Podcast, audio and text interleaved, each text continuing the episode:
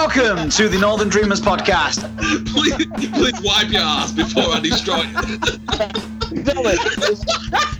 They say the gyms are shut and shit, but I've still got major calluses. Is, this, is, this, is this the first time that the Northern Dreamers have given like good advice? So right now, go and find an empty jam jar, crack one out, and put it in the freezer just to be on the safe side. good advice.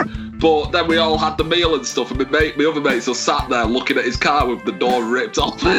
You have to get a carrier bag put up the side of it. Callum, how are you today? Ashamed.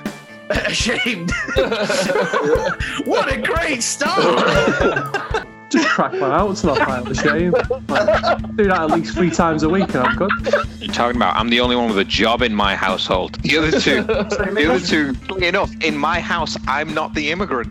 You can listen to us on your drive to work. Catch you next time.